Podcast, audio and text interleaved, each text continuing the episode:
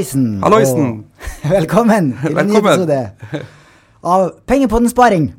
Uh, mitt navn er fortsatt Bjørn Erik Sættem. Og mitt navn er fortsatt Anders Gahr. og beklager for en litt rusten stemme. Det er ikke fordi jeg har vært på fest i går, men det er fordi jeg er litt forkjøla. Så jeg skal prøve å hoste unna mikrofonen her nå for å gjøre denne ja, halvtime-timen med Pengepodden sparing så behagelig for lytteren som mulig. da. Og forhåpentligvis så kanskje jeg kan si noe fornuftig også underveis. da. Det skal du nå klare, Anders. Um, jeg er også litt, litt redusert i dag, fordi at eh, jeg kommer rett fra Bergen. Vi har hatt eh, investorkveld der eh, i går. Og eh, stor stemning, og 300 bergensere i salen. Det er slettes ikke verst. Det er jo fantastisk morsomt. Jeg har vært med på investorkvelder mange ganger før. Vi har kjørt Nordnett Live. og Det å ut der og treffe kunder og diskutere sparing, investering, aksjer og fond, utrolig nyttig. Eh, Og det går jo bra i forhold til liksom, Det er jo bare en forlengelse av det vi sitter og forsøker å gjøre her i podkasten også. Ut der og dele kunnskap, lære opp kunder i hvordan man skal forholde seg til aksjer og fond, og inspirere til hvordan man best mulig tar vare på pengene sine. Eh, Og vi må jo reklamere for de kommende investorkveldene også. Ja, Og det er neste slag. Det står i Stavanger eh, den 4. oktober. Eh, Så er det i Oslo 8. oktober. Og så siste i Trondheim den 8. november. Ja, og for dem som er veldig interessert i å få det med seg, så, så kan det være lurt å få ut fingeren også, fordi det er begrensa plasser i en sånn uh, sal, og, og det begynner å virkelig å fylle seg opp, da. Eh, Påmelding skjer på Nordnett-bloggen, og kundene våre har jo fått eh, invitasjon i nyhetsbrev og lignende også. Men når, du, når vi er på tur, så, så benytter vi anledningen til å besøke eh, så mange vi kan for å snakke om sparing og investering. Dere traff en gjeng med studenter også i Bergen. Det gjorde vi også, eh, litt før på dagen. Mm. Da traff, var vi så heldige å treffe vinnerne av den skoleduellen i fjor, som du hadde besøk av i en tidligere podkast. behørsgruppa på eh, BI i Bergen. Eh, Og de hadde også invitert med seg børsgruppa på Det juridiske fakultet. Så da fikk vi møte en gjeng med engasjerte studenter. Og de eh, stilte eh, spørsmål om det ene og det andre. Blant annet så lurte de på om eh, emerging markets-svekkelsen. altså det har jo vært eh, dårlig eh, kursutvikling for de som har satsa på emerging markets-fond i, i år. Og de lurte på om den var i ferd med å snu. Og det er jo selvfølgelig ingen som veit, men det vi kunne fortelle, det var at nå har DNB eh, i det siste eh, gått til overvekt i emerging markets. Så det er i hvert fall noen aktører som eh, mener at nå har emerging markets falt for mye. Mhm. Og kan vel egentlig benytte anledningen til å gjøre en oppfordring til andre børs-, eh, spare- og investeringsgrupper der ute i det ganske land. Det handler om å liksom reach out og ta initiativ, så, så kommer det glade, engasjerte mennesker og snakker om sparing og investering. Jeg vet jo at vår investeringsøkonom Mats han var jo på Elvebakken videregående skole i uka her og snakka om aksjer til en gjeng med ungdommer også. Mm. så at uh, trenger ikke å pirke så hardt i oss for at vi kommer ut på veien og snakker om det vi brenner og engasjerer oss eh, for, da. Absolutt. Riktig. Også da Seinerblokkvelden var det den store seansen, og da eh, var det eh, Hadde vi eh, På scenen så hadde vi eh, en forvalter fra DNB, eh, kapitalforvaltning, som snakka om deres faktorforvaltning. Og så var det forvalteren i eh, Arctic Nordic Fund, som er et av de beste nordiske fondene, med fem stjerner i Morningstar. Eh, Og til slutt var det eh, Schrøders eh, som kom og snakka om sitt Climate Change-fond. Ja. Og så hadde jo vi også to innlegg. Vår spare- og investeringscoach Stian snakka om vårt nye allværsfond som kommer senere i høst. Og eh, jeg sjøl snakka om det jeg liker aller best, 100% aksjer til du dør. Ja, det er herlig, herlig. Hvis man skal prøve, uten å på en måte ødelegge for påmeldinga til de kommende investorkveldene, da. Hva er liksom konsentratet? Eh, Er det optimisme, eller er det pessimisme for framtiden? Hva, hva er liksom messagen som man kan få ut av det? Det, det er fortsatt eh, optimisme, men det er jo mange som går og føler på at fallhøyden er vel stor. Og som da Det var en del kunder jeg snakka med som sa at de hadde vekta ned aksjeandelen. eh, og det hadde de gjort både ett, for ett og to år siden. Eh, I likhet med eh, som vel også har gjort det. Ja. Eh, Så det er en del bevisste Nordnett-kunder som eh, sitter og venter på en korreksjon. Ja. Eh, og så har jo jeg som spareøkonom sier at det er veldig vanskelig å ta med markedet, så du er egentlig best tjent med å være fullinvestert hele tida, mm. så fremt du har mage til å sitte gjennom nedturene. Ja. Og det som er også kult med sånne eh, dager og kvelder som det der, er at man møter jo så mange som er interessert i å diskutere og spørre osv. Eh, hva er det folk lurer på ute der? Uh, ja, så det er, jo, det er, jo, mange som er interessert i konkrete aksjetips. Uh, ja. Altså, hva er de neste vinnerne på Oslo Børs? Uh, det er jo alltid veldig mange ute etter. Og så var det masse spørsmål om valg av kontotype.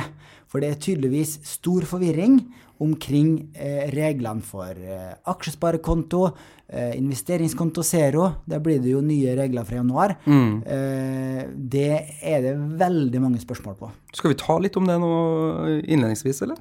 Ja, vi kan gjøre det. Ja. Eh, det, er, det, er, jo egne episoder som vi har snakka ja. om det før, men kanskje, kanskje, det blir for mye? Skal vi prøve å lage et konsentrat? liksom? Hvem, hva lønner seg for hvem? Ja. Ja, vi, kan, vi gjør det. Så du var ute i, på hegnar.no en uke her og, og anbefalt investeringskonto som uh, primærkonto for uh, sparing til pensjon. Ja, jeg, jeg gjør det også. For, at, uh, for, å gjøre det enkelt, da. Hvis du skal ha én konto for langsiktig sparing, og du er ikke så veldig interessert i å ha flere konti ja, som du skal sjonglere mellom, ja, da er det enkleste valget å velge investeringskonto Zero. Ja. Eh, for der har du eh, størst, størst, fleksibilitet i hva du kan investere i. Du kan både investere i aksjer, aksjefond, kombinasjonsfond, rentefond. Eh, og du får de viktige skattefordelene, som er utsatt skatt ved fondsbytte. Og fra neste år får du også skjermingsfradrag. Mm. Og da er det egentlig veldig små forskjeller på investeringskonto Zero og aksjesparekontoen. Men når du var ute og snakka om det her i forhold til pensjon, da, eh, så, så, så, så har man jo den nye IPS-en som har kommet, som, hvor du kan spare 40 000 av året og få et, en skattefordel. Mange liker å kalle det skattefradrag, men det stemmer ikke helt, for du skal skatte av pengene når du tar det ut fra kontoen en gang i framtiden også. Mm. Et viktig men i forhold til valg av investeringskonto. For investeringskonto er jo bra i den sammenhengen fordi at du har fleksibilitet og frihet. Pengene er ikke bundet. Fordi prisen du må betale for det her skattefradraget slash fordelen, da, er jo at du må binde pengene i en IPS til du er 42 år. Er du, 62. Ja, ja, 42. Det var tidlig å gå av med pensjon. Kanskje jeg mentalt Jeg er jo 42 nå, så kanskje jeg mentalt begynner å bli klar for å gå av med pensjon. Men det er 62, ja, selvfølgelig, Bjørn Erik. Eh, og er du villig til å binde pengene, mm. så er vel kanskje det den kontotypen man anbefaler til pensjonssparing. Det er det. Og eh, grunnen til at vi starter med å si investeringskonto, det er for at det er mye lettere beslutning å ta. Skal du investere i en IPS, så er det Du skal være veldig nøye gjennomtenkt. Det er ikke noe du skal bare Ja, jeg skal begynne å spare langsiktig. Ja, da skal du spare IPS. Nei, du skal ikke det. Da skal du tenke nøye gjennom. Kan jeg avse de pengene der så lenge? Ja, og hvis du kan det, med en andel av sparepengene dine, eh, så er det eh, fornuftig å velge IPS. Men jeg er mm. klar over bindingstida, for den er en betydelig ulempe for de fleste. Og da skal jo skattefordelene være betydelige. Mm. Og da er skattefordelene størst for de som er relativt unge, sånn at du har mange år til pensjon, og de som har høy aksjeandel i sparinga si, for da får du bedre effekt enn rentes renteeffekten. Pluss skattereglene også, litt gunstigere for, eh, for aksjer IPS. Mm.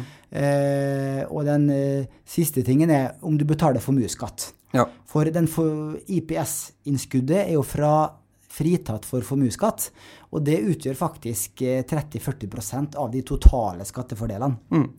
Så sparing til pensjon, IPS hvis du er villig til å binde pengene. Hvis ikke så er investeringskonto et fantastisk bra alternativ, fordi der har du frihet og fleksibilitet til å bytte mellom aksjer og renter. Hvis vi ser på eh, aksjesparekonto, da, som er det alle i bransjen snakker om, alle media snakker om, og som eh, jeg tror vi har nevnt her i poden før også, er det alle kundene vil ha for øyeblikket. fordi det er litt der momentumet i markedet har. Eh, det er jo en ny kontotype det også, som har sine fordeler. Den kan man jo bare investere i aksjer og aksjefond som er notert innenfor EU og EØS. Eh, så alle som bare vil investere i det, eh, kan jo velge den kontotypen. Absolutt. Da er den den beste kontotypen, strengt tatt. Hvis du bare er sikker på at du bare skal ha aksjer og, og aksjefond. Med et unntak der også. Eh, hvis du har aksjer som gir utbytte hvert år, da bør du faktisk velge investeringskonto zero, fordi at aksjeutbytte eh, skattlegges hvert år mm. i aksjesparekonto. Og det eh, gjør det ikke i investeringskonto zero, og heller ikke med de nye skattereglene fra neste år, har vi nå fått vite av skatteetaten. Mm. Eh, så der er det mm, litt forskjell. Og så er det jo en del kunder av oss som er opptatt av å ha muligheten til å låne på eh, verdiene som er inne på kontoen. Og da må du ha aksjesparekonto, for vi har ikke noe eh, belåning på investeringskonto Zero i dag. Nei, men det er ikke så veldig mange som sparer langsiktig som er interessert i å belåne, så da er man litt mer på den investorsporet, kanskje. Det er sant, det. Eh, men det, det, det, er- ofte eh, Jeg tror liksom kampen for langsiktig sparing, da, hvis du ser bort ifra dem som er villige til å binde pengene sine til pensjon, står og faller mellom eh, investeringskonto i det ene hjørnet og aksjesparekonto i det andre hjørnet. For Hvis vi tar den siste kontotypen, da, aksjefondskonto, den tradisjonelle VPS-kontoen hvor du skatter av gevinstene løpende, det er det ingen som vil lenger. Men det er jo kontotypen å bruke for alle som har et, eh, et selskap eller et investeringsselskap. Eh, Fordi eh, ja, det, da er det det, det som er default. Og så har aksjefondskonto også den fordelen at du kan handle derivater, tradingprodukter med innebygd giring osv. Men da er vi heller ikke inne på sparing i så stor grad, da. Så vi har eh, en kamp mellom aksjesparekonto og investeringskonto, og der er vår spareøkonom da, tydelig på at han syns investeringskonto er det beste. Jeg syns det, for hvis du skal gi ett enkelt råd, så er det en konto som passer alle.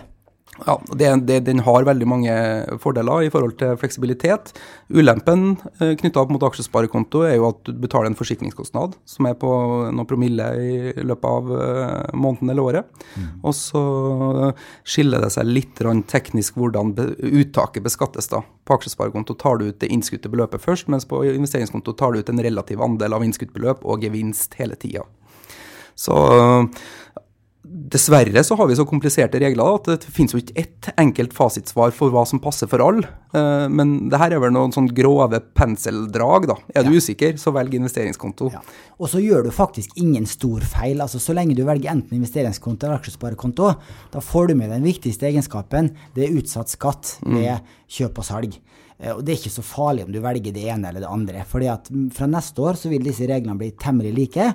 Og om du kommer marginalt bedre ut med å velge den ene kontoen fremfor den andre, det er ikke så viktig. Det viktigste er at du sparer. Ja, ja, ja. Jeg, jeg heier på det utsagnet der. Ikke la deg stoppe, bare velg noe. Og det samme også når du har kommet inn på kontotypen. Skal du velge fond A eller fond B? Bare velg noe. Sørg for at du får bli med på den her veksten og verdiskapninga som skjer i samfunnet, og bli med på karusellen. Ja. Og eh, også, det jeg har sagt mange ganger før, men automatisere sparinga di sant, ja, ved å ha en månedlig spareavtale. Så er du home free, slipper du å eh, eh, passe på at du har penger på kontoen når du skal sette inn et nytt innskudd. Mm. Men i serien av gode råd her da, på impuls, sånn som vi holder på nå, eh, skal vi nevne det her med flytteperioden på aksjesparekonto også. La alarmbjella gå litt og få en ordentlig vekker, så at folk eh, virkelig våkner opp. Fordi den eh, skatteamnestiet for å flytte aksjer og aksjefond som står på en aksjefondskonto inn på en aksjesparekonto, utløper 31.12. Men det er ikke 31.12. som gjelder, fordi bransjen har litt problemer med denne flytteperioden. Så at flyttefullmaktene og iverksetting av en flytt må ha skjedd innen 1.12. Hvis ikke så vil ikke bankene, det er blitt en slags bransjeavtale da, i ferd med å forme seg, eh, kan man ikke garantere for at du får denne skattefrie flytten gjort i 2018. Så alle som ikke har fått fingeren ut av pip, de må våkne nå og sørge for å opprette en aksjesparekonto. Gi en flyttefullmakt til, til din leverandør om å flytte alle aksjer og aksjefond som står med en gevinst, over på en aksjesparekonto. Så kjøper jeg frihet og fleksibilitet til å kunne selge det uten å utløse skatt, og for å kunne ta ut gevinsten, eh, nei, innskutt eh, eh, på den aksjesparekontoen i framtida. Helt riktig. Kjempeviktig. Det er fortsatt rundt 80 milliarder kroner som står i frie aksjefond, eh, som nordmenn som privatpersoner eier. Eh, og de bør nesten alle som én flyttes over til eh, aksjesparekonto. Og den fristen du sa på innen 1.12., det gjelder jo ved flytt fra ett selskap til aksjesparekonto i et annet. Ja. Eh, hvis du flytter eh, internt i samme selskap, eh, f.eks. hvis du allerede er kunde i Nordnett og skal da eh, flytte fra en aksjefondskonto og over til aksjesparekonto, da kan vi gjøre det i løpet av noen svært få dager på, i slutten av desember. Ja, men det Men- vil være en frist å forholde seg til det der også. Gjør det gjerne før nyttårsaften. Ja, nei, Ja. Gjør det før julaften, vil jeg si. julaften. Ja, det, Gi deg sjøl den julegaven, at du, du har gjort det. Og også, altså, selv om du ikke har konto i Nordnett, og, og du har konto hos en annen leverandør, eh, du trenger ikke flytte til oss, men flytt til aksjesparekonto. Ja, og helst oss, da. vil jeg legge til. Det er det aller beste, men det er i hvert fall et, et, et så godt råd at vi gir det uten forbehold. Ja. Du, eh, Bjørn Erik, vi må komme oss i gang med sendinga vår. Eh, I forbindelse med at du er på, på, veien, så har du gravd litt i kundebasen vår eh, for å se litt på hva bergensere og siddiser sparer i, og hvordan de investerer. Mm. Trøndere likeså, og oslofolk. og Finnes det noen geografiske forskjeller som er interessante å, å grotte i? Det gjør det, altså. Eh, det er betydelige fylkesforskjeller her. Mm. Og de som følger godt med, de har eh, kanskje sett det før også, at eh, rogalendinger, siddiser, de er de mest risikovillige og mest investeringsvillige i landet. Ja. De både sparer mest, og de har høyest risiko i aksjeporteføljen sin og i fondsporteføljen sin. Eh, mens de, de, som har lavest risiko eh, i eh, spareporteføljene sine, det er da, da, da, Anders, der du kommer fra. Trønderne. Ja, siderumpa trege trøndere. Trygghetssøkende er vi. Ja, de er det, altså. Ja. Så det men det, er interessant, da. i forhold til Nå har det jo vært sånn Klondyke-stemning i, Stavanger, og det har vært mye, mye penger i omløp, og folk har tjent godt. Uh, interessant å på en måte reflektere litt rundt uh, hvorfor risikovilje og måten å plassere penger er liksom grunnleggende forskjellig. Mm. Skyldes det kultur, eller bare tilgang til penger, eller uh, er det liksom Har trøndere generelt en lavere risikoprofil? Er vi mer redd for ting enn en, folk fra Stavanger? Det, det er i hvert fall ett en ting jeg har tenkt på som forklaring, er at altså, i Stavanger-området så svinger jo konjunkturer mye mer, fordi mm. at det er så avhengig av oljebransjen der. Mm. Og boligprisene i Stavanger gikk jo ned med 20-30 eh, siden 2015. Eh, mens resten av landet har steget totalt i den perioden. Så de er vant til mer svingninger. De har høyere lønninger. Det er en høyere andel utenlandske profesjonelle arbeidstakere der, mm. som kanskje tar med seg internasjonale sparevaner mm. til eh, Rogaland.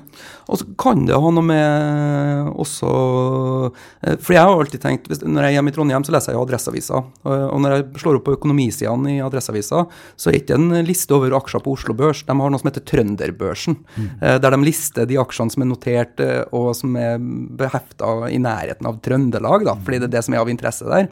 Og Således så ser man ofte også at uh, geografiske forskjeller på hva man investerer i. Liksom man investerer i det man kjenner til. liksom liksom, og det er de selskapene som er i det nærområdet du, du er. da. Uh, og Hvis du tar Stavanger, så, så, har man jo Skagen, som har vært en sånn uh, gedigen suksess da, uh, fram til for noen år siden. Mm. Som også har blitt liksom stimulert kanskje til spareinteressen og har blitt en sånn greie i Stavanger. Og jeg tenker meg at du får litt det samme med Holberg i Bergen og Fort Forte nå i Trondheim også. Mm. Forte har jo til og med et mm. fond som heter Forte Trønder. Det må jo appellere til Trøndelag, eh, tenker jeg. Så, at, eh, så at det kan jo ha noe med, med det også å gjøre. Det kan det gjøre. Jeg tror helt sikkert at Skagenfondet er en del av forklaringa. Mm. For tenk den gode opplevelsen som Skagen-kundene har hatt da, mm. de 20 siste årene. Det har jo vært et eventyr frem til de siste årene. Og jeg har selv vært Skagen-kunde i veldig mange år og vært strålende fornøyd. Det er jo, det er jo knust indeksen ti år på rad. Ja. Eh, det er Skagen Global eller Kon-Tiki. Og da var det moro å være fondskunde, altså. Ja, Men det er mer oppoverbakke for Skagen nå, dessverre. Ja, det er det også. De sliter i motbakke i flere år. Og, og selv etter Storbrann tok over nå for et års tid siden, så har de mindreavkastning i, i de fleste fondene sine. Så jeg håper virkelig at de klarer å snu det her. fordi at Eh, de taper eh, Altså, eh, pengene strømmer ut av Skagenfondet for tida, men jeg, jeg, håper virkelig at de klarer å snu skuta. Ja, det håper jeg også. Men hvis vi ser på, på hva nordmenn eier på fondssida, da, hva, hva, kan man si om den gjennomsnittlige fondsporteføljen til en Nordnett-kunde, Bjørn Erik? Ja, altså eh, det er litt spesielt interessant å se på da Nordnett-kundene sin fondsportefølje, for den er ganske ulik eh, gjennomsnittsfondskunden sin portefølje. For at hos Nordnett så kan du jo velge blant nærmest alle fond, og har kunnet gjort det i mange år. Eh, hvis du ser på eh, en DNB-kunde, eh, Storebrand-kunde, Sparebank1-kunde, så har de stort sett, eh, i hvert fall frem til nylig, bare kunne valgt eh, fondene som de selskapene forvalter og forvalter selv. Mm. Eh, Så Derfor er vår statistikk eh, mer interessant i så måte, vil jeg påstå. Og da ser vi jo at eh, våre kunder er veldig glad i indeksfond. Ja. Eh, Seks av ti eh, fond på topplisten, altså på hi på topplisten av der kundene våre har mest penger i, er indeksfond. Eh, vårt eget gratis indeksfond, Nordnett Superfond Norge, ligger helt på topp. ja. Men nummer to og tre det er faktisk to aktive fond. På nummer to så kommer DNB Teknologi. Og nummer tre så kommer eh, Alfred Berg Gambak. Eh, og så, hvis du går nedover på lista, eh, så i tillegg til de andre ja, Og nummer fire kommer DNB Global Indeks. Eh, nummer fem er Storebrand Global Multifaktor. Altså som er et faktorfond som er en slags mellomting mellom indeks og aktiv. Og så på nummer seks så har du faktisk Nordnett Superfondet Sverige, ja. som er overraskende populært. Og nummer sju kommer eh, nok et indeksfond, KLP, eh, aksje fremvoksende markeder. Nummer åtte kommer eh, Helfi Nordic, et aktivt fond. Og nummer ni kommer Nordnes Nordnett Superfondet Danmark. Og nummer ti så kommer KLP aksje global indeks. ja. Så folk liker det som er gratis, eh, ser det ut som. De gjør det også. Tre Våre, superfond på lista over topp ti. våre kunder er veldig prisbevisste. Og en annen ting som skiller Nordnett sine kunder med, med et gjennomsnittskunde i Norge når det kommer til fond, er vel også at eh, de er mye mer glad i aksjefond. eh, og det er lite rentefond og kombinasjonsfond på de her topplistene. Eh, generelt så, så har jeg jo fulgt denne statistikken over ganske mange år nå, og stort sett så er det jo aksjefond som dominerer kjøpstatistikken, og som er mest populær. I perioder så er det jo i rentefond, da, når det er turbulens osv., som, som lander opp på, på topplistene også. Men kombinasjonsfond, det er det utrolig sjelden at jeg ser noe særlig kjøp av blant Nordnett-kundene. Så helt åpenbart at det er mer aktive, interesserte kunder som vil ha mer risiko. I den grad man ønsker å skru på risikoen, så ønsker man å velge aksjefond og rentefond selv, da, istedenfor å kjøpe ferdigpakketerte produkter som man også betaler for, som er fornuftig da, fra, fra et kundeperspektiv. En annen refleksjon jeg hadde når jeg så denne lista, var eh, Jeg syns jo man skal ha en kombinasjon av aktive, passive fond og multifaktorfond. Eh, man må passe på at man velger gode aktive fond, da. Og det her er jo Alle de aktive fondene som du nevnte på lista, er jo fond som har prestert bra, eh, og, ikke, og som tar seg betalt for å prestere bra. Eh, og at ikke du får noe sånn skapindeksfond osv. opp på listene. da. Det er helt riktig. Og disse fondene har jo vært en gjenganger eh, flere år tilbake. Sånn at Nordnett-kundene har jo faktisk klart det kunststykket å velge aktive fond som slår indeksen. Mm. for det har jo ikke vært historien blant de fleste fondssparerne. Så får vi se om disse fondene her nå klarer å slå indeksen fremover òg, da. Det gjenstår jo å se. Men de har slått faktisk indeksen i mange år nå. Og, og det er morsomt å, å, å se at våre kunder er eh, har kjøpt mye av de fondene som har gjort det bra. Ja. Og også det som du var inne på innledningsvis når vi diskuterte det her, liksom, eh, Nordnett-kundene sitter jo sjøl Vi har 100 000 norske kunder som sitter med 40 milliarder i sparegrisen sin, og sitter og velger aksjer og fond på internett selv. Så det her er jo, når vi snakker om liksom, de topplistene her og mest kjøpt og mest solgt, så er det jo kunder som faktisk har gått inn og gjort aktive valg selv, og som vil kjøpe de her produktene. Det er ikke eh, fond som en rådgiver eller en bank har solgt til. Eh, Så det, det, det er jo en vaskeekte liksom, representasjon av den viljen som finnes i kundestokken, og hvor pengene flyter hen der, fordi det, det er ikke solgt noe til. da. Um, og jeg, jeg også, liksom, jeg fikk presentert en liste her, så gikk jeg inn og kikka på Shareville, det her forumet vårt. eh, hvor det er 200 000 nordiske sparere nå som deler porteføljen sin, eh, hvilke aksjer og hvilke fond de eier. Og Der finnes det jo noe som heter Shareville Relax, som er de ti mest populære fondene og er blant de 10% beste sparerne på Shareville. Ja. Og den var ganske så lik som den lista her over de mest eide fondene. Det var to fond som, eh, som var i Shareville Relax-porteføljen da, i dag, eh, som ikke finnes blant de ti fondene som du nevnte. Og ene var DNB Healthcare, eh, og det andre var Forte Trønder, som også har tradisjonelt vært to gode aktive fond, som ikke liksom følger indeks eh, slavisk. da. Så jeg blir jo litt glad når jeg ser de, i talen her. Det virker som vi har oppegående kunder som gjør fornuftige valg for seg sjøl. Ja. Eh, Bare en siste ting angående undersøkelsen. Det vi også ser, og det er også litt morsomt å se, at eh, når det gjelder på enkeltaksjer, så har eh, rogalendinger og hordalendinger og også andre fylker, veldig forkjærlighet for lokale selskaper. Og det skyldes jo både at de er interessert i eh, lokalt næringsliv, men også sikkert at det er en del som jobber i det selskapet. Eh, og da eh, som sikkert får eh, aksjekjøpsordninger med mm. rabatt eh, gjennom eh, bedriften de jobber i. Og det er jo kjempebra at man også investerer i lokale selskap. Ja, ja, ja. Og den statistikken, Vi har gjort samme statistikk og samme øvelse, investeringsøkonomen, for å se på liksom, skille seg nå på enkeltaksjer. Eh, kan man dra noen kjappe liksom, lines på hva den statistikken viser, eller hva er det som er poppis på enkeltaksjer? Ja, Hvis du ser på eh, landsgjennomsnittet, så er det jo eh, overraskende nok ikke Equinor som er nummer én. Den er faktisk nummer to på lista. Mm. Vet du hva som er nummer én, Anders? Ja, jeg vet det. Ja, du har sett statistikken, du. Ja, nei, men Jeg har podkast med han eh, som er sjef for det selskapet her, mm. og det er blant de mest hørte podkastene. Ja, faktisk. Eh, så at, eh, at, det er en stor interesse for hydrogenselskapet Nell i kundestokken vår, det er den mest kommenterte aksjen på Shareville også. Mm. Så at, ikke overraskende å se at den troner på topp hos våre kunder. Men det sier litt om risikoviljen blant våre kunder også, da. Det gjør det. Mm, mm. Eh, ellers så er det mye eh, større selskap. På, på, nummer tre så kommer Norsk Hydro, og Norwegian og REC på fire og fem. Um, så, og også der er det tydelig at rogalendinger har da høyest risiko, for at de har en uh, beta, altså et mål for risiko, på den ti på topp-portefølje på 1,19 mot eh, snittet blant Nordnett-kunder, som er i underkant av én. Mm. Og også der er jo da trønderne eh, de eh, mest eh, forsiktige, med den laveste betaen blant de, de, største byene i Norge. Mm.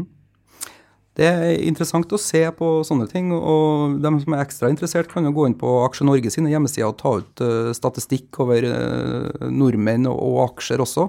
Uh, jeg følger jo også den statistikken, og den viser jo at vi har jo ca. 100 000 kunder i Nordnett. og vi tar jo løpende statistikk på alt det de gjør, men Aksje Norge har jo tilgang til VPS og kan ta ut hele landet. da.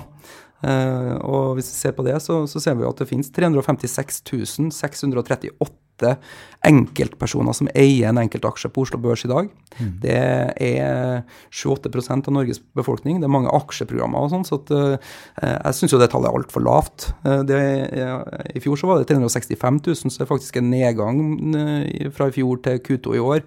Hovedgrunnen til det skyldes at Norske Skog er avlista. Det var en aksje som hadde ganske mange aksjonærer. Uh, ser man på antall aksjonærer på Aksje Norge-statistikken eller VPS-statistikken, så er det jo 80 000 som eier Equinor-aksjen. Så det er jo den soleklart mest eide aksjen blant privatpersoner i Norge. Og Norske Skog var nok også en aksje som hadde et titall tusen uh, eiere, så når den ble avlista, så, så, forsvinner jo dem fra, fra, statistikken. Det tallet her har dessverre vært Det har ligget og liksom bare takta mellom 350 og 360 000 de siste ti årene. Så det, vi sliter litt med å få et ordentlig løft i de tallene her. Men det som vi kanskje kan tro litt på, som kan være en slags positiv uh, greie, er at dette er VPS-statistikk. Fremveksten av investeringskonto, hvor du også kan eie enkeltaksjer, men hvor f.eks. Nordnett Livsforsikring står som eier. fordi der har vi uh, et titall tusen kunder som er kanskje eier aksjer, er jo ikke en del av den statistikken der, da. Nei. Det har vært litt større vekst i i, hvis du ser på antall fondskunder, den har jo gått litt, uh, gått litt mer oppover, tror jeg. Ja, det, VFF har jo statistikk på antall fondskunder. Eller ikke antall fondskunder, de har antall fondsrelasjoner. Så er du kunde hos, eh, direktekunde hos uh, Skagen og DNB, så telles det som to fondsrelasjoner. Og jeg tror i statistikken til VFF så viser det at uh, ca. 1,4 millioner nordmenn eier fond, da, eller har en, en fondskunderelasjon. Men det er nok mye dualitet i dem, så jeg pleier å si at det er liksom 1,2 millioner nordmenn cirka som eier fond. Og det er fortsatt bare 30 40 av uh, nordmenn. Så det også har vært hyfsat stabilt de siste ti årene. Eh, ser man på markedsverdiene på, på, enkeltaksjer og på fond, så ser man jo at det har vokst de siste ti årene. Men det skyldes jo i mye større grad liksom at uh, børsutviklinga går riktig vei, enn at, enn at nordmenn flokker trekke seg til aksjer og aksjefond. Selv om vi ser det også til en viss grad, så, så syns jeg nok at jeg skulle ønske at den utviklinga gikk enda, enda, enda raskere. Da. Men jeg, jeg sitter ikke her sånn Men her er det, unbiased her, da, akkurat. Her er det stort potensial for Nordnett og andre, sant, ja? når, det mm. er, når det er langt under halvparten av befolkninga som eier eh, fond eller aksjer. Og IPS da, som, som, et pensjonsprodukt og overgangen til innskuddspensjon, hvor flere og flere har nødt til å ta egne valg i forhold til hvordan man plasserer fondspengene sine, vil gjøre at nordmenn får et tettere forhold til eh, eh, aksjefondsparing og fondssparing generelt, og således at det her vil, det vil komme, altså, tror jeg. Skal vi gå over på spørsmål fra lytterne? Det skal vi. Hvor skal vi starte? Vi kan starte med Det her er et morsomt spørsmål som vi aldri har fått før. Det er fra uh, Mr. Fong på uh, Sherville. Hun spør uh, Hei, Bjørn. Kan dere se nærmere på dette i Pengepodden? Hva med å sette skattesatsen sin til 5% eventuelt mindre hvis mulig, og da eh, i så måte få en kalkulert restskatt bak smell? Deretter sette pengene på en sparekonto eller et indeksfond, leser på internett at restskatten er rentefri så lenge den betales før 31. mai. Ja, men øh, hvis man først skal gå denne tanken fullt ut, da, hvorfor skal man trekke 5% skatt og ikke 0% skatt? Ja. Nei, det, og det, høres ut besnærende ut å få et gratis rentefritt lån ja. eh, fra staten, men eh, jeg tror ikke det er mulig. Jeg har ikke testa det sjøl. Men eh, du skal jo oppgi forventa altså forventa arbeidsinntekt når du gjør endringer i skattekortet. Og da må du oppgi forventa arbeidsinntekt på null, da. Og da lyver du egentlig. Ja. Eh, og eh, det kan godt hende at du da får et, eh, får et svar tilbake fra skatteetaten at hem, du hadde jo 500 000 i lønn i fjor, og så nå oppgir du null. Eh, hva er grunnen til det? Det må du dokumentere mer. Og så er jeg usikker på om kanskje til og med at det finnes et ansvar av arbeidsgiver her også til å trekke skatt eh, på vegne av den ansatte, så at eh, de skatteprovenyene som staten og myndighetene har krav på, faktisk kommer inn. da. Eh, men jeg vet jo også at det finnes tilfeller av hvor man kan ta kontakt med HR-avdelinga og si kan jeg trekkes litt mindre skatt nå, for at jeg vet at jeg er blitt trukket for mye. Så det, det finnes jo en mulighet for å skru på det der, da. Det gjør det. Og så må vi jo komme med en advarsel også. For at hvis du da får det til, det kunststykket med å bli trukket null i skatt, så er jo det penger som skal betales tilbake om eh, noen måneder. Og eh, er det noen du ikke vil skylde penger, så er det staten. Ja. De tar, tar gård og grunn eh, hvis du ikke betaler til forfall. Men sånn rent teoretisk, eh, rasjonelt, sparemessig, så vil det jo være smart hvis du kan ta de her 30% eller 40% eller hva du nå betaler i skatt da, hver eneste måned, og putte inn på en sparekonto og få 2% rente på det. da. Eh, og hvis du har disiplin da, til å, la det ligge, så vil du jo tjene penger på det. Eh, men det er jo alltid sånn med penger at når de står der, da, når vaskemaskinen ryker eller du får lyst til å dra på fotball-VM eller noe sånt, så er det fristende å ta av dem. Så hvis du havner i, i bakleksa her og blir skyldig staten penger, så, så er det jo krise. Og det som uh, Mr. Fong skriver rundt kanskje jeg skal plassere det i et indeksfond, da vil jeg bare skrike nei, nei, nei, nei, nei, nei. Fordi det her er jo en, en plassering som har et tidsperspektiv perspektiv på under et år. Mm. Mens vi sier da at skal du plassere i aksjefond, som et indeksfond er, så må du jo ha fem til sju års tidshorisont. Mm. Så hvis du først skal gjøre skatten innom fem til sju år, men det anbefaler ikke jeg, da. Så at i den grad man skulle ha uh, tatt denne strategien, så måtte man bare plassert det på en trygg plassering. Rentefond uten, uh, med korte løpetider, pengemarkedsfond eller en sparekonto. Mm, mm. Mm. så var det et konkret spørsmål om de nye skattereglene for investeringskonto Zero. Eh, det fikk jeg også på eh, investorkvelden i går. Eh, der var det en kunde som spurte oss er det smart å realisere gevinster på investeringskonto Zero før nyttår for å utnytte den lave skattesatsen? Du er bedre på moldenserdialekt enn bergenserdialekt. ja, selv om jeg studerte på Handelshøyskolen, så satt den veldig dårlig. Ja, godt forsøk. Fordi det er jo et veldig relevant spørsmål. Skal jeg realiserer gevinst på investeringskonto Zero i år, og betaler bare 23% skatt av gevinsten? Eller skal jeg vente til 2019 eller seinere og betale rundt 30% skatt på aksjedelen av gevinsten? Mm. Og Det er jo et tema som vi har behandla i poden her før. De som vil, kan jo gå og høre kanskje et lengre svar der. Og du har også skrevet blogginnlegg om saken. Eh, og Det, det sier jo seg sjøl at det er bedre å betale 23% skatt i dag enn 30% skatt i dag. Mm. Eh, men det handler om tidshorisonten din for når du planlegger å ta ut pengene. fordi tar du ut pengene i dag, så må du fortsatt betale 23% skatt, og da er det penger som forsvinner, som du ikke får muligheten til å få renters renteeffekt på i framtida. Mm. Uh, så, så, du kommer fram til noen sånn tommelfingerregler basert på hvis du får en årlig avkastning på en 6-7 uh, hvor langt tidsperspektiv må du ha på din investeringskonto for at det skal bare lønne seg å la dem stå, versus å ta dem ut i dag? Ja, rundt fem år eh, er skjæringspunktet. Det vil si at hvis du eh, har kortere horisont enn fem år, f.eks. du har planer om å ta dem ut om to år for å bygge hus, mm. ja, da, da burde du heller ta ut i dag eh, for å utnytte den lave skattesatsen. Men det var under en forutsetning av at du fikk hvilken uh, avkastning? Rundt 6% Ok, så, så, har du en strategi som sikter mot 10 så, så halveres den tida? Ja, nesten halveres. Ja. Da rundt tre år, det skjæringspunktet.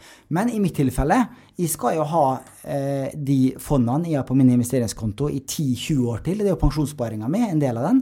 Eh, og da vil det ikke lønne seg å ta skatteregninga i dag, selv om den er lavere.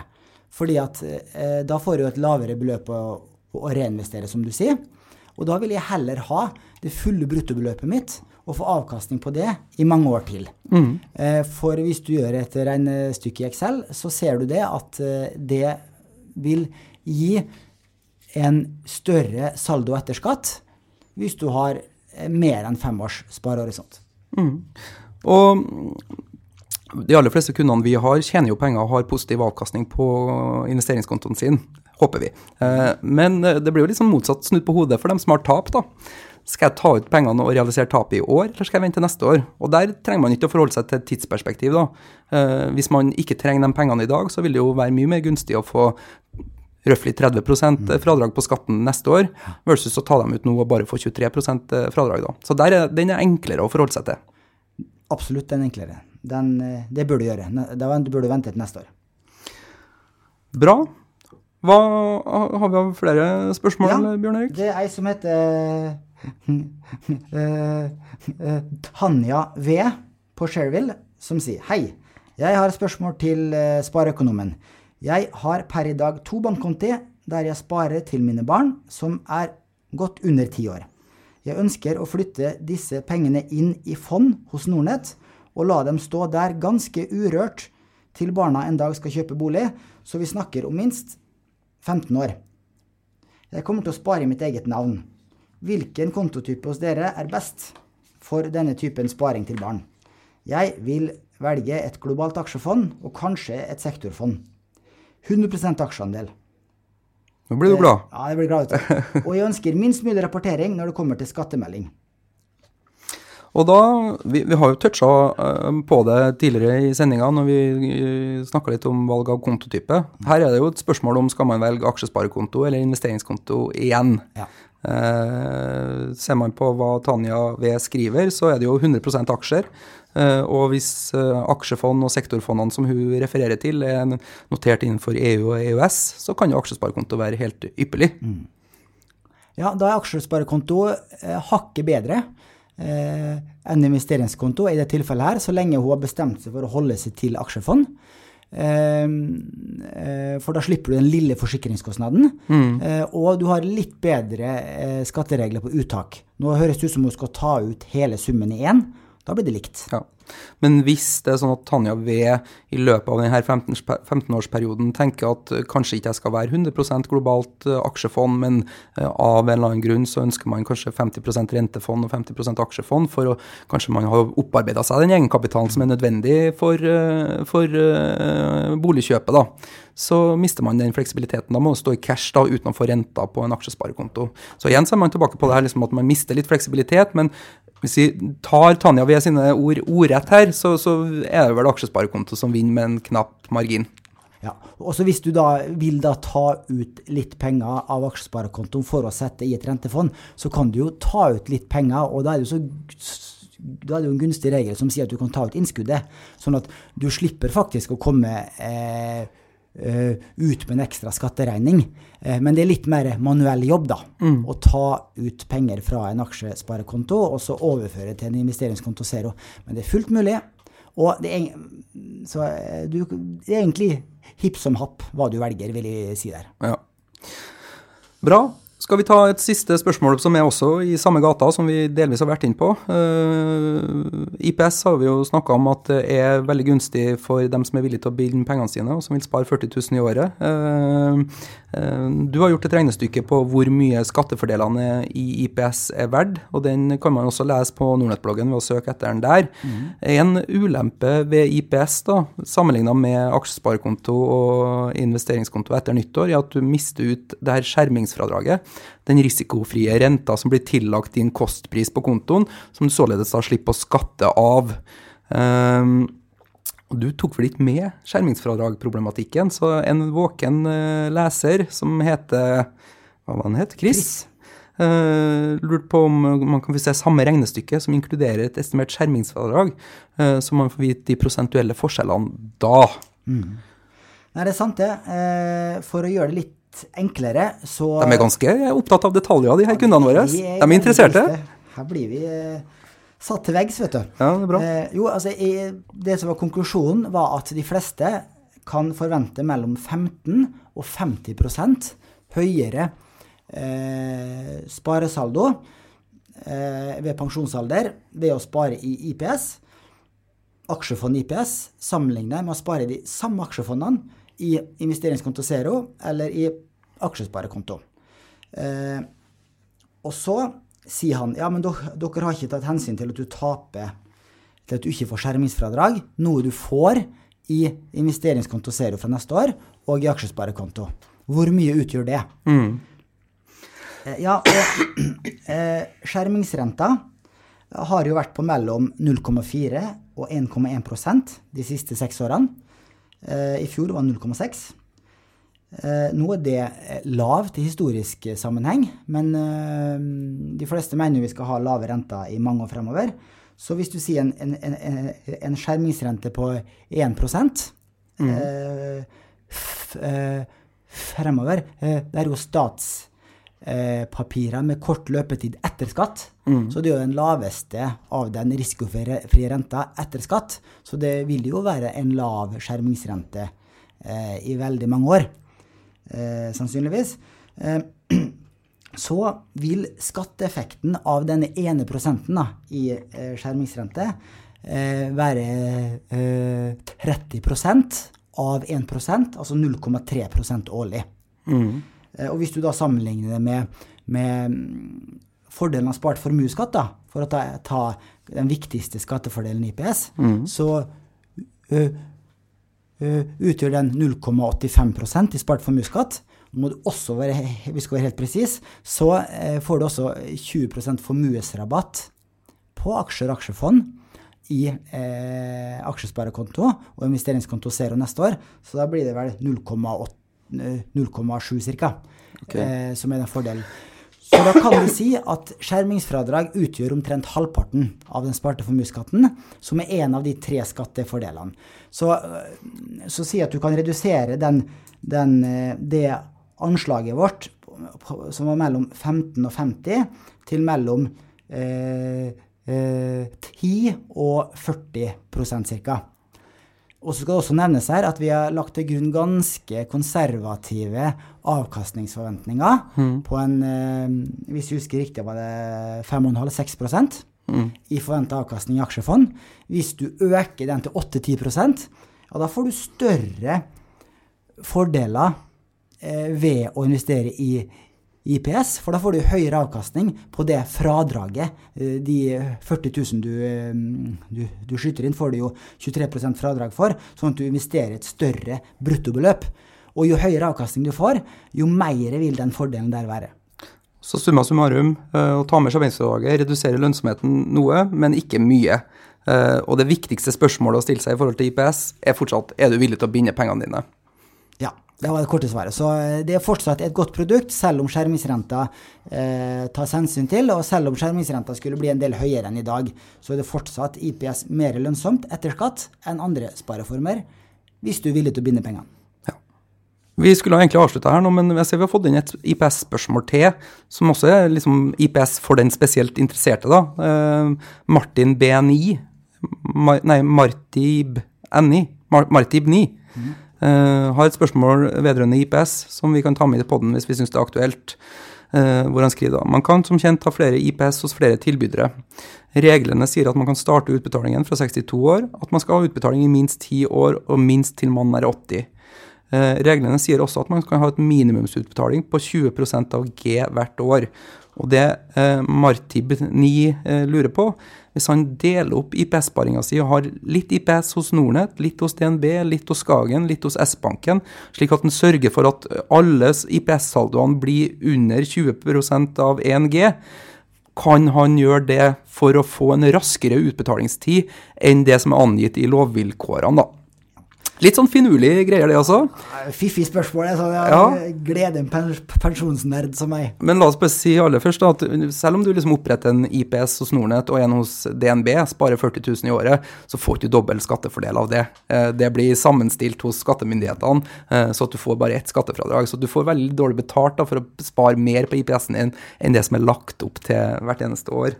Eh, men han er jo inne på en eh, annen problemstilling som, som, som er relatert til å spre ut i IPS-en sin hos flere tilbydere.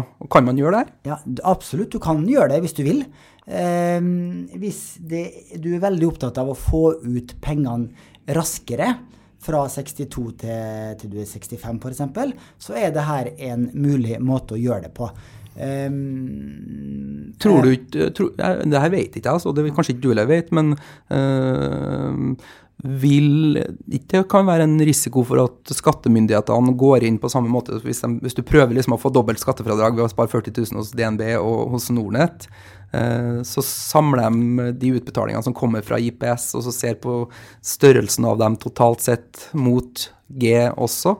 Nei, du, altså, det har jo ingenting eh, på skattesatsen å gjøre. Eh, fordi det her er jo skatt på alminnelig inntekt, som nå er 23% flat. Det er ikke noen marginalskattebetraktning på nye IPS-en. Eh, og da, da, må i så fall Nornett samarbeide med de andre pensjonsleverandørene og si at her har vi en kunde eh, eh, eh, Ola Nordmann, han har konto hos oss og den er ganske liten, så da vil vi komprimere utbetalinga. Har han konto hos dere også? I så fall så bør vi se det her i sammenheng. Og det skjer ikke? Nei, så avanserte systemer nekter jeg å tro at vi har. Nei, det har vi ikke.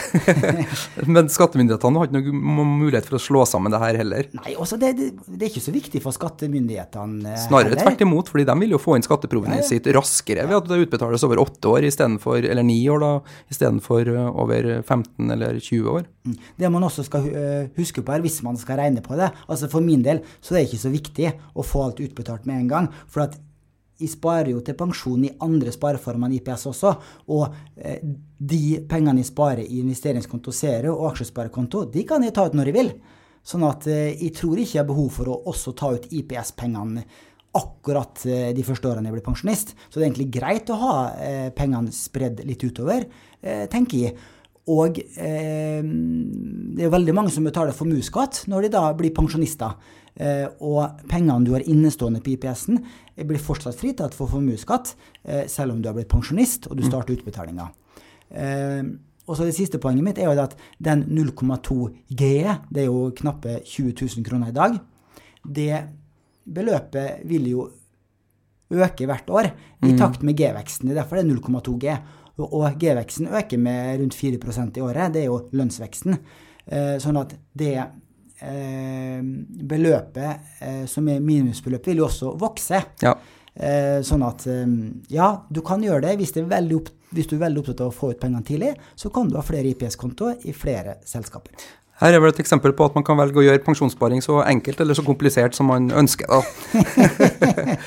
Bra. Jeg tror vi har fått eh, gått gjennom agendaen vår for i dag, eh, Bjørn Erik. Er det noe, noe vi skal nevne til slutt, eller? Skal vi sette, minne våre kjære lyttere på å huske på det her med liksom at det finnes en grense for når man uh, må iverksette flytting av aksjer og aksjefond inn til aksjesparekonto.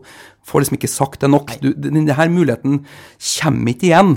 Nei, det skatteamnestiet her var jo en overraskelse for hele bransjen og alle sparerne, og det var en gavepakke. Og den gavepakken kommer ikke igjen, det er helt riktig, Anders. Nei, så benytt dere av den. De som ikke har fått ut fingeren, få ut fingeren. Ja, Og det, med det så, så setter vi strek for dagens episode. Så høres vi snart igjen. takk for nå. Ha det!